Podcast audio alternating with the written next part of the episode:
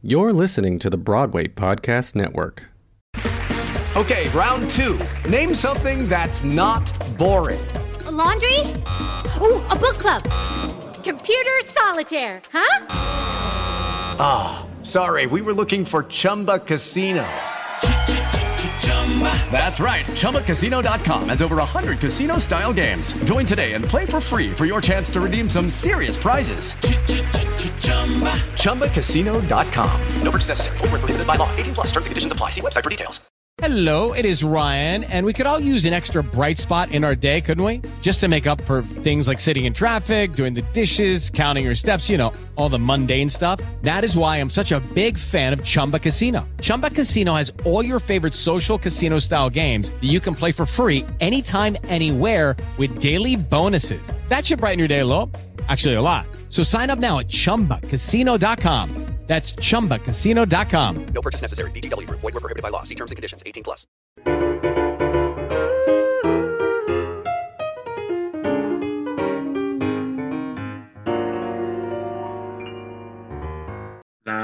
Laura Gómez, welcome to Talking Theater. Friends, bienvenida. I'm very Gracias. excited to be talking to you today. Can you tell us a little bit about uh, what the baby monitor is about and everything about Soledad with no spoilers? No spoilers. The Baby Monitor is a wonderful play written by David Stallings that explores the subject of same sex parenting through surrogacy and uh, the, let's say, the peculiarities that exist within that structure uh, through society's rules. And um, it explores also subjects around family prejudice and um, preconceived ideas about same-sex families. So it's a, it's a difficult play to describe other than around it without spoiling the situation. But it's in order to be that that's the kind of the macro description.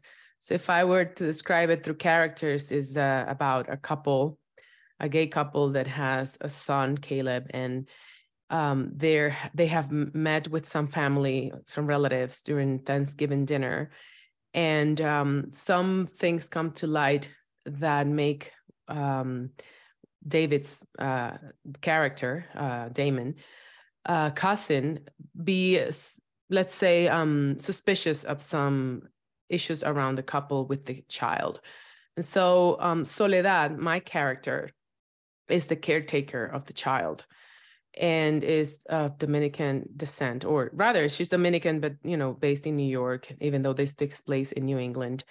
And um, she's a caretaker and has her, you know, point of view about gays and and point of views is a little bit prejudiced, but she still deals with it in a way. It's kind of we call it the noise. She has noise from society, but still a good person and has her good approach to the family until uh, some ideas are kind of put upon her head around the, the couple and the child. Although Soledad has some very uh, some preconceptions, like you said, basically, and and some prejudice, you get a sense that a lot of the you know anger that she carries has a lot to do with the weight that America puts on Latina women and on immigrants. And there's this combination of both how her prejudice and all this anger and I guess sadness and pain come into play. So what is it like to play someone like Soledad and then, you know, go home? How do you wash her off? How do you take her that out and put her in the closet at the end of the night? It's not, it's not that difficult for me to put her in the closet. I don't even do it. I, I live in DR. And yes, to what you just said about um, the US putting some ideas through the hurt and you know the experience of the immigrant but there's also a reality. I come from a country that's that has a lot um, of religious background and a lot of that that soledad feels comes from her upbringing in dominican republic as well you know and i know this character. I like that she's in around me both in dr and new york. I know this type of mentality. Is very common um and i can tell you it's like it's in members of my family who happen to be you know it's fine according to them, yeah, they don't have a problem with gay people, but can they just not show it around you? That's kind of the Dominican approach to that, which I always joke and say, so thank God you're not, you know, against gay couples. you just don't want to see them.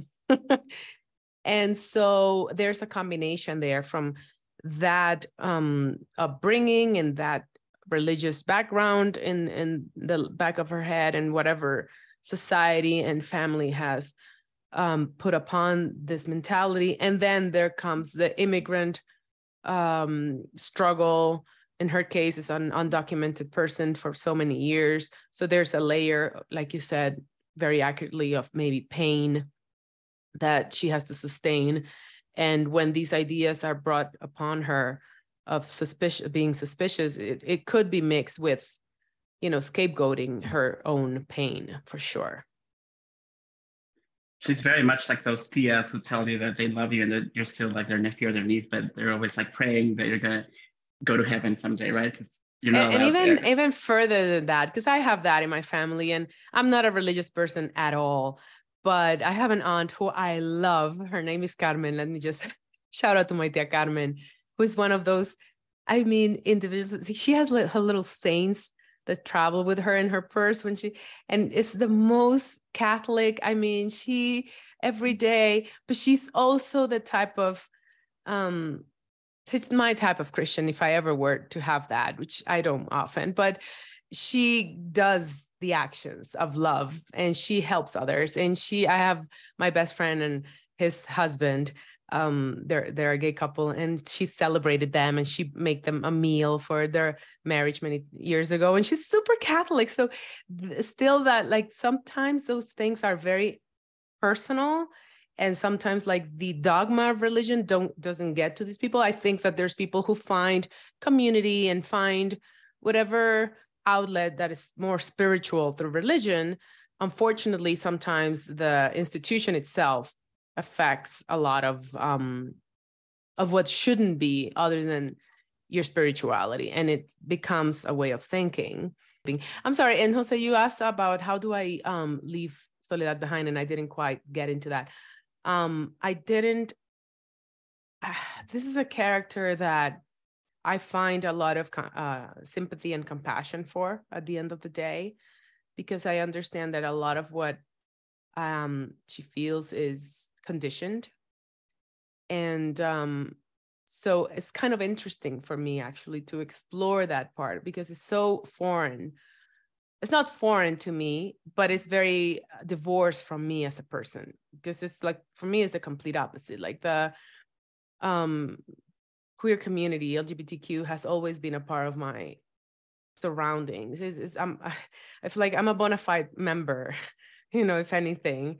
Um, so I could not imagine my life uh, without gay people in it. Like it just couldn't uh, survive in a world that is all through religious rules or whatever. Like Laura would go insane. I think like, what is this? I don't.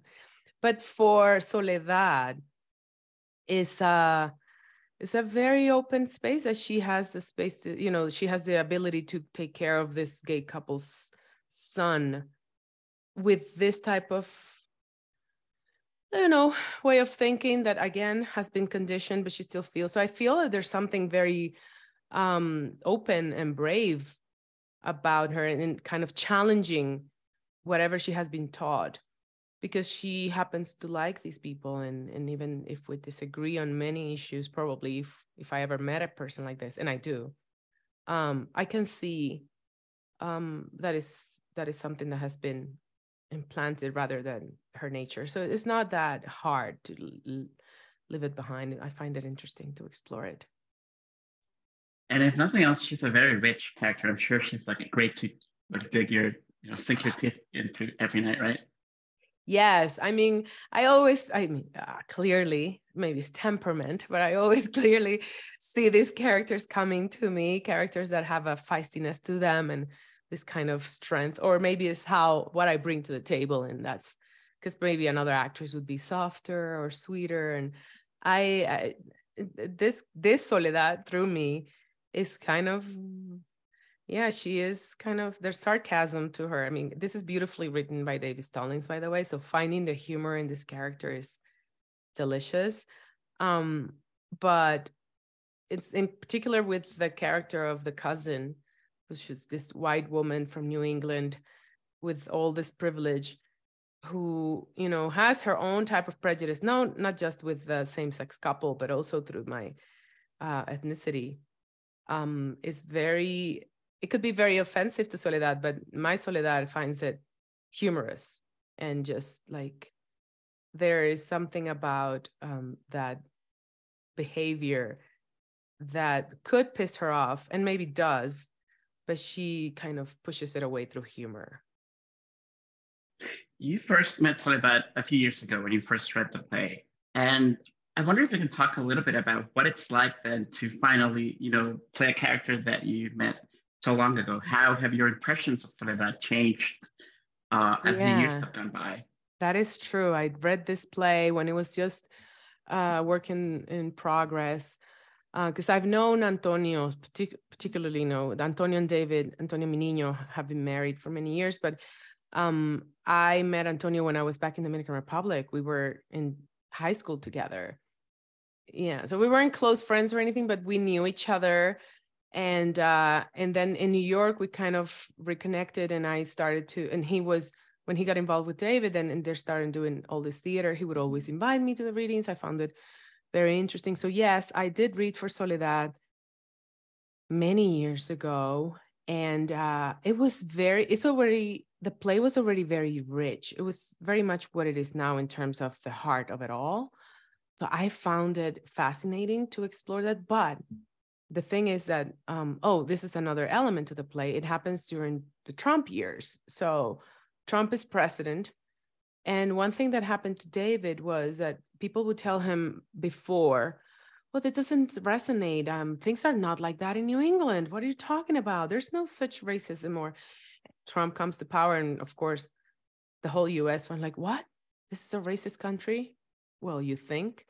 Um, so um, the whole um, concept of placing it, you know, post Obama and during Trump makes so much more sense in a way because we're really then exploring the contradictions of people who really think of themselves as very liberal find having this um, thinking that is so just old school and wrong and um, yeah so i had already i had a sense of that of that urgency and and and for me the concept of a gay couple with a child which maybe in the US is not such a big deal, but it's not something that you see very often in Latin America. You, there's no space for it, you know.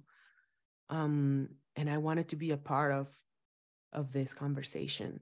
So Soledad was already very, very um, present in that draft.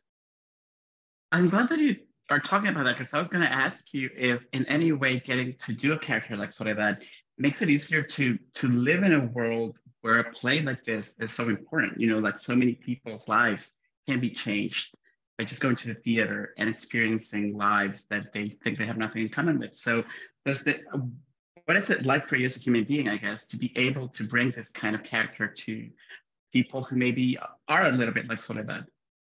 I love it. I cannot say this enough about storytelling and theater in particular um, but not really, but because film and TV have a very wide re- reach as well, you know. And I lived it through Orange is the New Black because it's a show that touches upon so many subjects that were either not being discussed or a little bit taboo, and um, and we were reaching a, an audience that may otherwise not know about it. So I feel the same with this play. And what I feel it does is um, it humanizes the experience and it brings it closer to people who would never ever maybe know people like this because we also cannot i never take this for granted is the fact that i'm you know i have lived in new york for 20 years now i I have a base in DR, but I travel a lot. So I am surrounded by diversity. I'm, I am so, surrounded by different way of thinking. So I'm always challenged, even myself in my own possible, you know, blind side. Uh, how do you call it? Um, blind spots. So, but for people who aren't, is through storytelling, I think that we get to change or at least open up uh, their frame of mind and their universe. And um, I find that this is exactly what this play does because um, you get to meet these people and their circumstances. And what you think it is, is not really at all what ends up being. And, and you get to see, you know, what happens and feel it and open up about how wrong you were because at some point maybe you were you know whoever has that frame of mind might be uh having these thoughts about this gay couple having a child and may they might end up liking them. And so i find it um fascinating and powerful how storytelling can get to open us up to a different universe that you know from our, our own looking at the characters you played, you know, like people like Soledad and Blanca, for instance, I, there's something really beautiful that I read in an interview that you uh, you were talking about Blanca and talking about how writers spoke to you about, you know, La República Dominicana and about your mm-hmm. culture. And people like Soledad, for instance, like you, you're playing, you're shining a light on Latina women and Latina characters that we really don't get to see that that often. And I wonder if this is kind of like a, a mission for you to be playing these kinds of characters. It is a mission. I'm glad you noticed. It's difficult. It's a difficult mission because especially in the US, uh, the film industry and TV industry is hard for Latinas, you know, they put us in a box and that's kind of where we should exist and be happy to exist. So I've had to maybe not work as much for a little bit because I've been wanting to get out of that um, typecasting. And so, or I do, but I'm working out outside or right now in the theater, which where I find is always way more playful in terms of the choices that we get to make. Um, so yes, but Blanca was just a lucky thing in the sense that I didn't I didn't have the power to choose. I'm gonna make oranges and black. Nor we, neither of us knew what it was gonna be.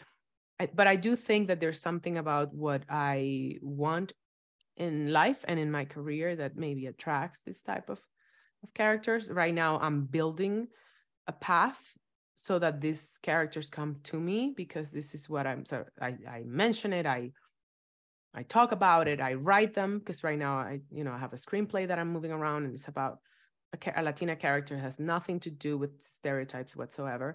I did a film in Spain um, where I actually play. It's called A Pun and Tree, and I play a, a character that is an immigration officer.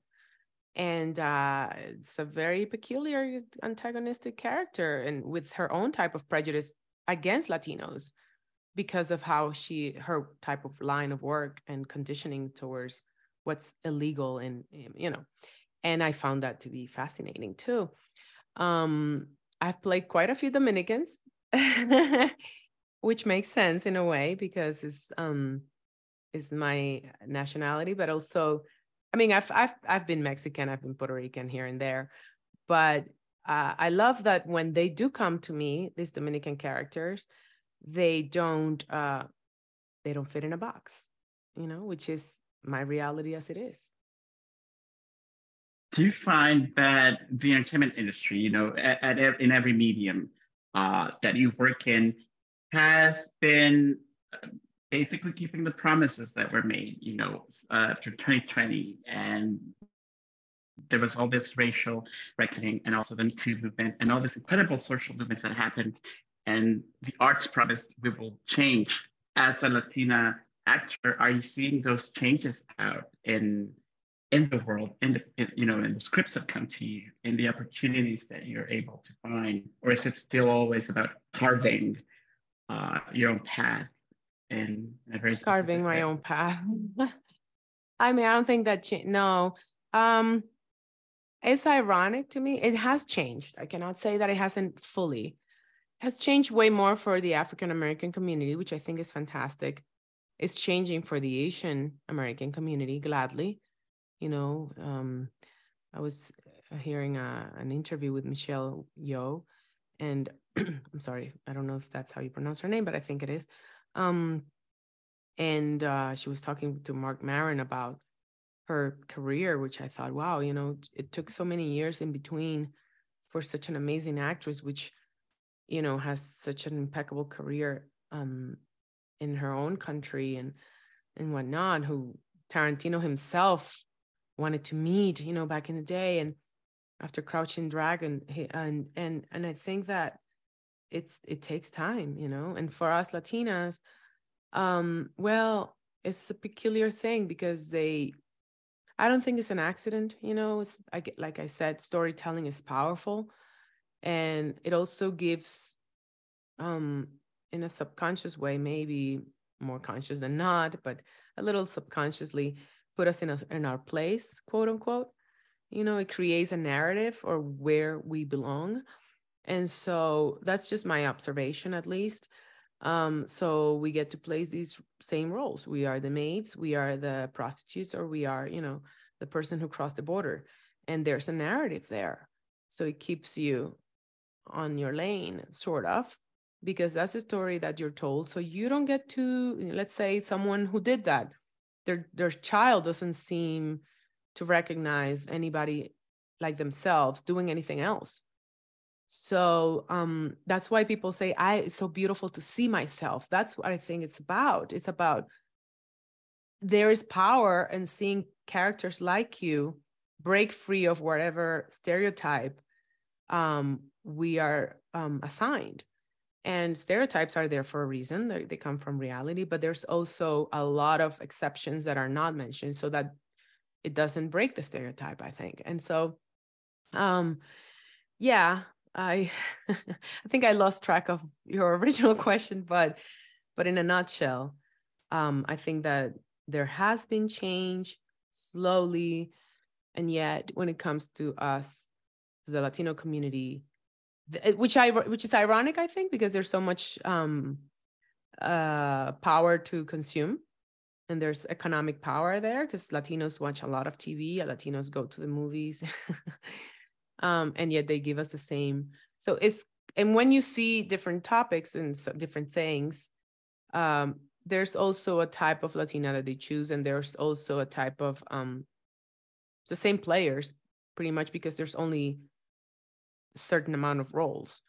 So there's a lot of people fighting for the same roles, which also create divisions because what it I don't think this is human nature as we I've been told, you know, women, you just fight different, you know, fight so much. No, we don't.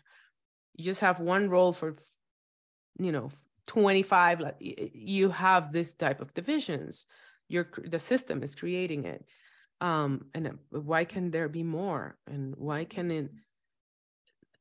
I also hear this the thing of oh we don't sell or what that was said about women when Orange came, and we you know obviously the show proved them wrong. So I think you can also create name actors who are, um, because it's a creation at the end of the day, I think, right?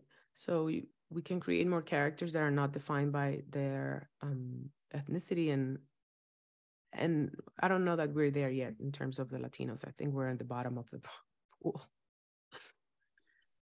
When did you first uh, see yourself represented on stage or on screen or in the arts? Who made you go, I want to be like them someday? Um, well, I was raised in Dominican Republic, so for me it was a little bit different because I, but Hollywood has always had the obviously the lead in terms of what we see. I will say, I saw Lauren Velez, currently Luna Velez, um, who has become a friend. And I told her this story many years, I mean, a few years ago, we, we were together. And I said, I'm like, I saw her in the late, late 90s in that movie, I Like It Like That. And I don't know if you remember, but if, if you're listening to this and you haven't seen it, go look for that movie because it had that indie quality of the 90s, a little bit of like a Spike Lee-ish, but Latino flavor in Washington Heights.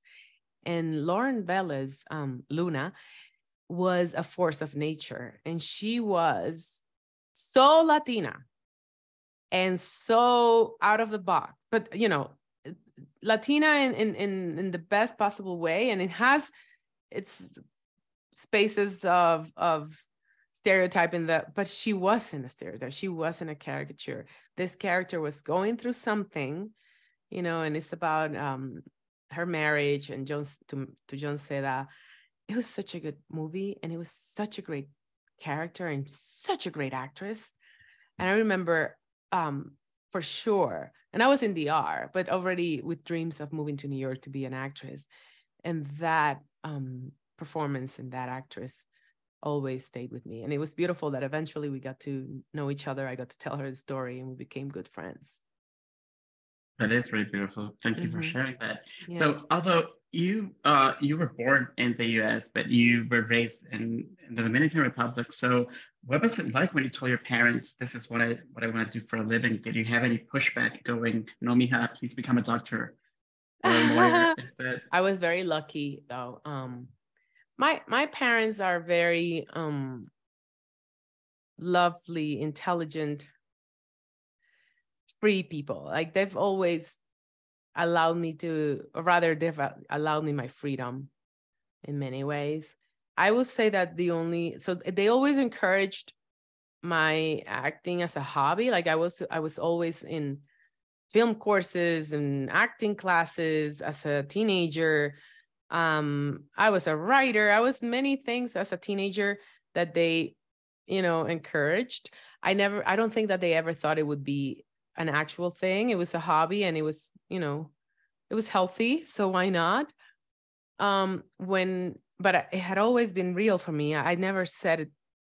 I, I would say it, but a part of me was afraid because I didn't see anybody around me that would do that. It didn't seem like a, an actual career and whoever was in the theater over there who I know I pretty much know them all and studied with them all in Dominican Republic um it was it, that was foreign to me because I didn't have anybody really directly or in my family in it.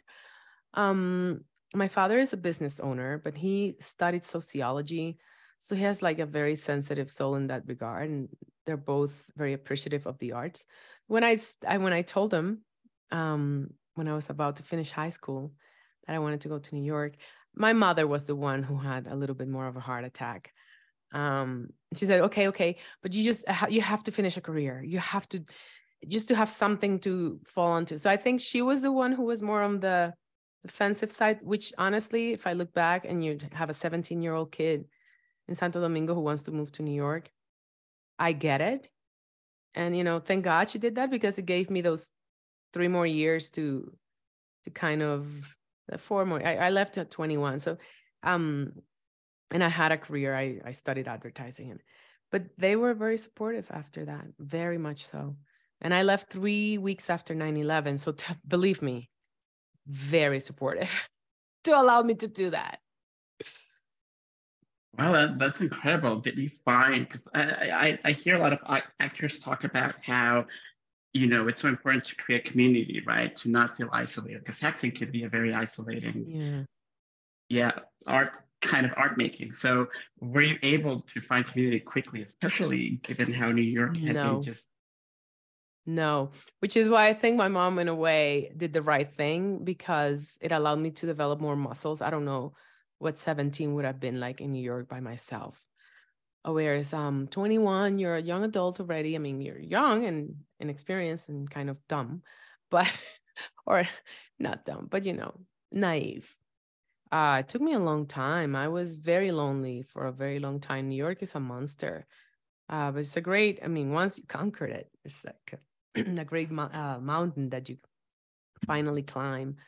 Um, so it took me, it took me a few years. Um, I cannot say that that was an overnight thing, but I started to take classes. Um, I start back then there was backstage, the actual newspaper, not, you know, I had this is how crazy this thing is, especially in my generation. I had to go to a place like an actual phone center to have internet. You know, for and you would pay to have internet for half an hour. So it was actually a lot of the physical newspapers themselves. So backstage was the way I got it to, into some courses. Then I got into acting classes. I studied for three years, and then I got to do um, some off, off, off, off Broadway. and eventually, I became a member of Spanish Repertory Theater, and that was that was where my community came from at, uh, at that point. I adore Repertorio Español. And I actually lived a few blocks, like two blocks literally from Kaufman Studios in Astoria for a while. And if I can recall, like you shot a lot of the show there, right? So that's where I we shot remember, the show. Yeah. Yeah. The Orange is the Black. Yeah. I remember just seeing, you know, maybe I saw you at some point, like entering the studio and, and everything. What is it like, you know, for someone who has worked at a place as iconic as you know Kaufman Studios in Astoria, mm-hmm. and you've done theater in New York. And then when the pandemic comes, I feel like a lot of us, like I actually left New York in 2021. Like I feel like a lot of us came to terms with uh it was okay to not be in New York for a while. Like it was okay to take a break from the city and it was okay to realize that it wasn't the center of the universe because it was just too heartbreaking to be there. And I don't want to speak in your name. Same. Like that's how that's how I felt. Yeah. Yeah. Can you talk a little bit about what it's like to be doing theater, for instance, in Santa Fe and doing oh. all these projects all over the world? It's amazing. Um, so New York and I uh, did have a breakup during the pandemic. We were married for 20 years. That's plenty. You know, and that's exactly how it felt. It felt like a marriage, like a 20 year marriage marriage that wasn't doing well. Um, uh, I felt exactly what you said. Like, you are not the center of the universe. I know you've made me feel like that throughout. So I keep describing it as a narcissistic lover. and all of a sudden, you discover there's so much more. Um, I love New York. I always will love New York. It's my, it gave me a sense of identity. It gave me a lot of what I am as a person, as an art, as an artist, my community, because my I have so many friends there. And I, I find it hard now because so many people ask me, when are you coming back? I'm like, not right now. But I love that they're there. That doesn't go away. What you build in a specific place where you've been for so long doesn't go away. But it's not the place where I want to be right now. Certainly not.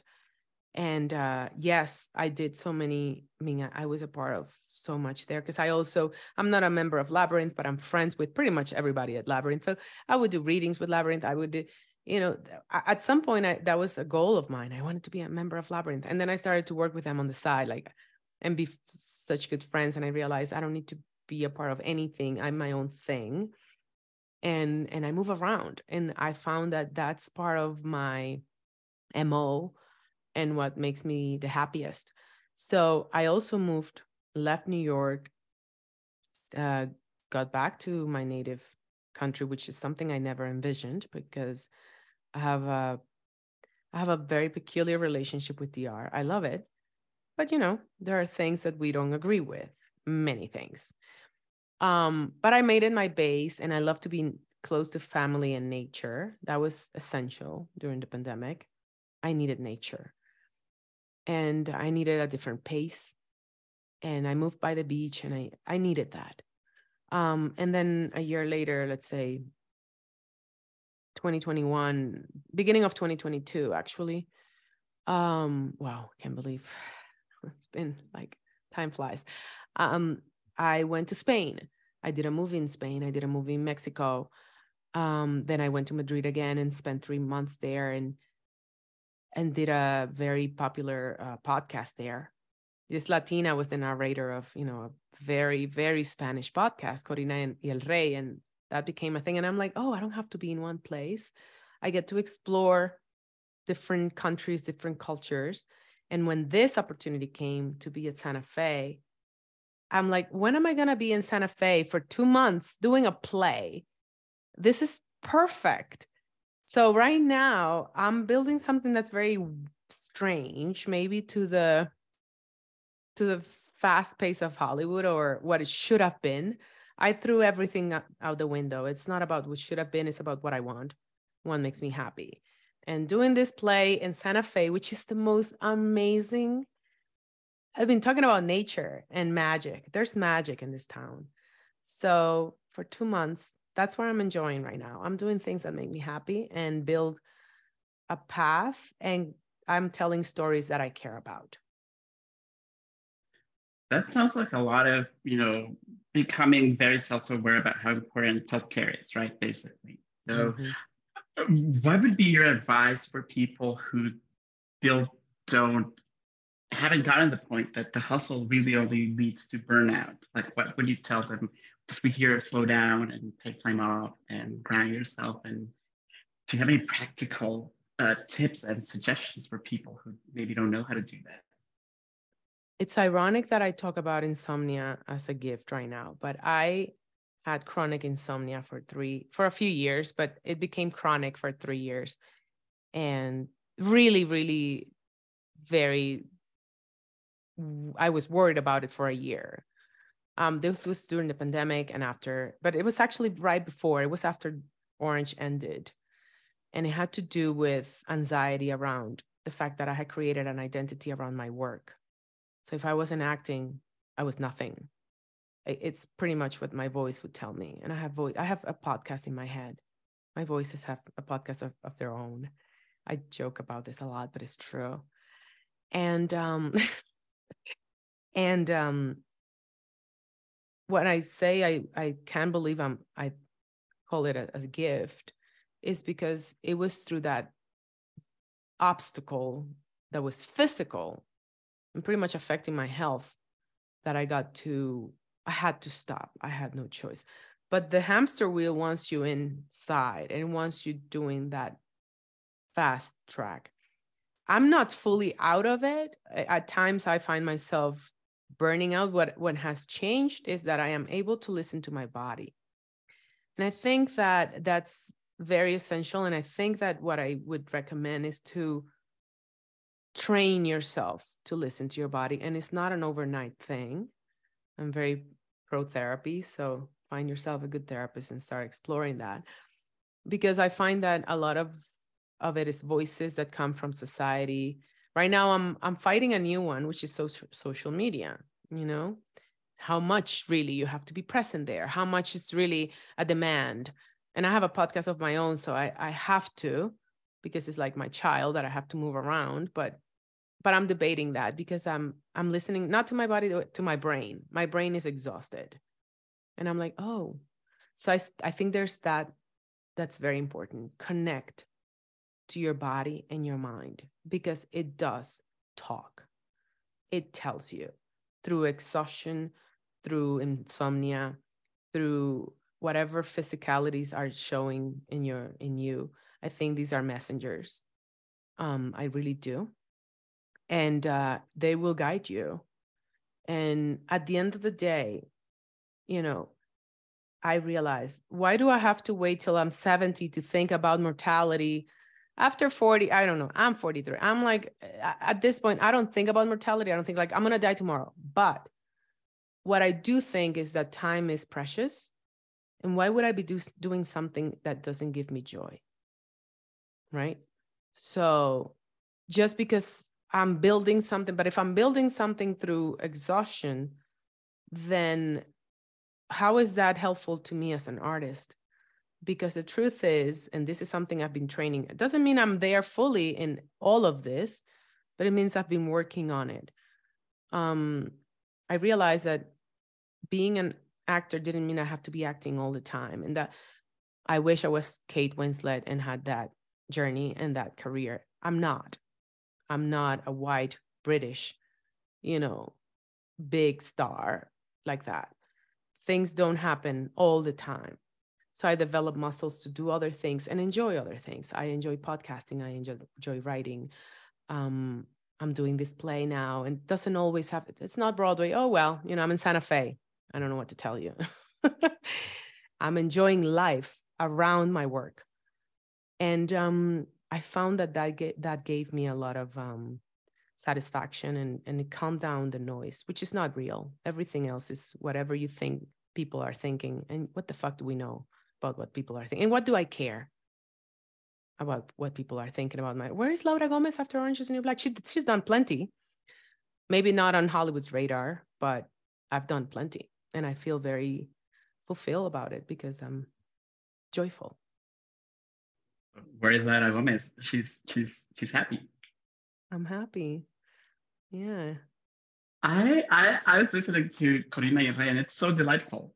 And I, I I hadn't I had never really noticed like how magical your voice is. And I'm dying to know a little bit about what have you learned about about your craft based on you know voice acting? Because i you know i i i it's, it's just like really remarkable. Like i don't know what to say. Like i love it. I love it too. You know i've loved i started doing voiceovers back in the art for commercials and stuff. And then i did a lot of voiceovers in new york for again commercial i was the voice for covergirl for many years and swap professionals. Yeah. People don't many people don't know that. And um but it's a different type of thing you know it's you're selling something. So it's a beat and um i didn't know. I don't think i have a particularly beautiful voice per se. You know i don't think that's my thing. Some people just have a voice that you just what i do find is that i love exploring spaces in or the the capacity that my voice has to tell a story. And it changes. And i'm my voice is not the same in my podcast that it is in that in my own podcast baraja eso that it is on on corinna and the king right? Corinna el rey. Because corinna el rey is telling a story that is not mine. Baraja eso is about conversations with people but corinna y el rey is a story that is a, it's like the crown it's like the spanish crown. And it was um, they wanted something like a disney type of thing. And i'm like oh i wonder how i can do that. And i you know then i my, my velvety voice and it's different in spanish than english. And i'm like oh i can use this. And started to think about what i would bring to that and listening to some narrations from disney and um, desperate housewives and what it was that marriage and i love the creativity that that brings. And that's something that i'm doing now is exploring not only acting through one in one journey but in different type of spaces. My voice is different for the theater than it is for radio where you have to you know and i find it fascinating. Well i find it very addictive and very delightful so thank you for that. Uh, laura gómez it has been a true pleasure talking to you. Would you like to invite our viewers and our listeners to come see the baby monitor if they're in Santa Fe. And if they're not in yes. Santa Fe, they can take a little break to Santa Fe and anything else like Corinna and the King out there that people can can find you on right now? Yeah, Corinna y el Rey está en you know Spotify. Um, Michelle Prada is the English narrator. Baraja is my own podcast. But most importantly, I am enjoying being in the theater again after so long.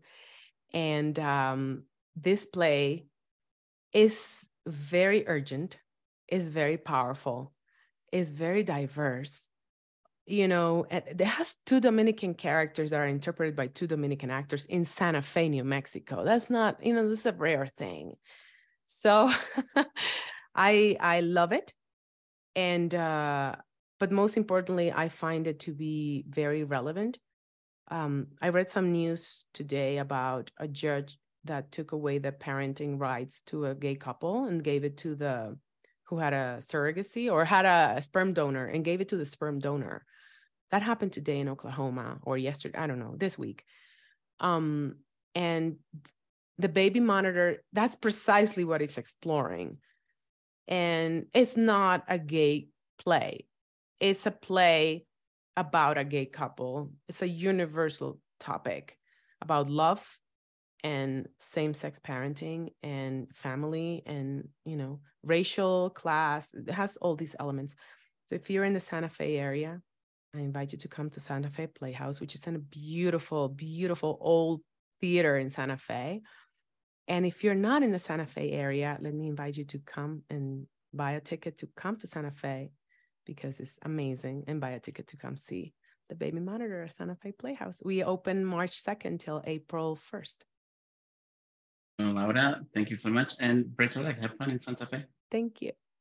Hey, it's Leslie Odom Jr. here on the Broadway Podcast Network to tell you about the Rise Theater Directory, a program of Maestra Music. Rise is a national online resource designed to connect and empower backstage and administrative and creative theater professionals from underrepresented backgrounds. If you work or aspire to work in the theater community, this can help you find your next project. And if you hire theater professionals, search the Rise Theater Directory to find your next team. Create your profile now and get more information by visiting risetheatre.org. That's theater with an R E R I S E T H E A T R E dot org because only together we rise. Okay, round two. Name something that's not boring. A laundry? Ooh, a book club. Computer solitaire, huh? Ah, oh, sorry, we were looking for Chumba Casino. That's right. ChumbaCasino.com has over 100 casino style games. Join today and play for free for your chance to redeem some serious prizes. ChumbaCasino.com. No purchase necessary. Full prohibited by law. 18 plus terms and conditions apply. See website for details.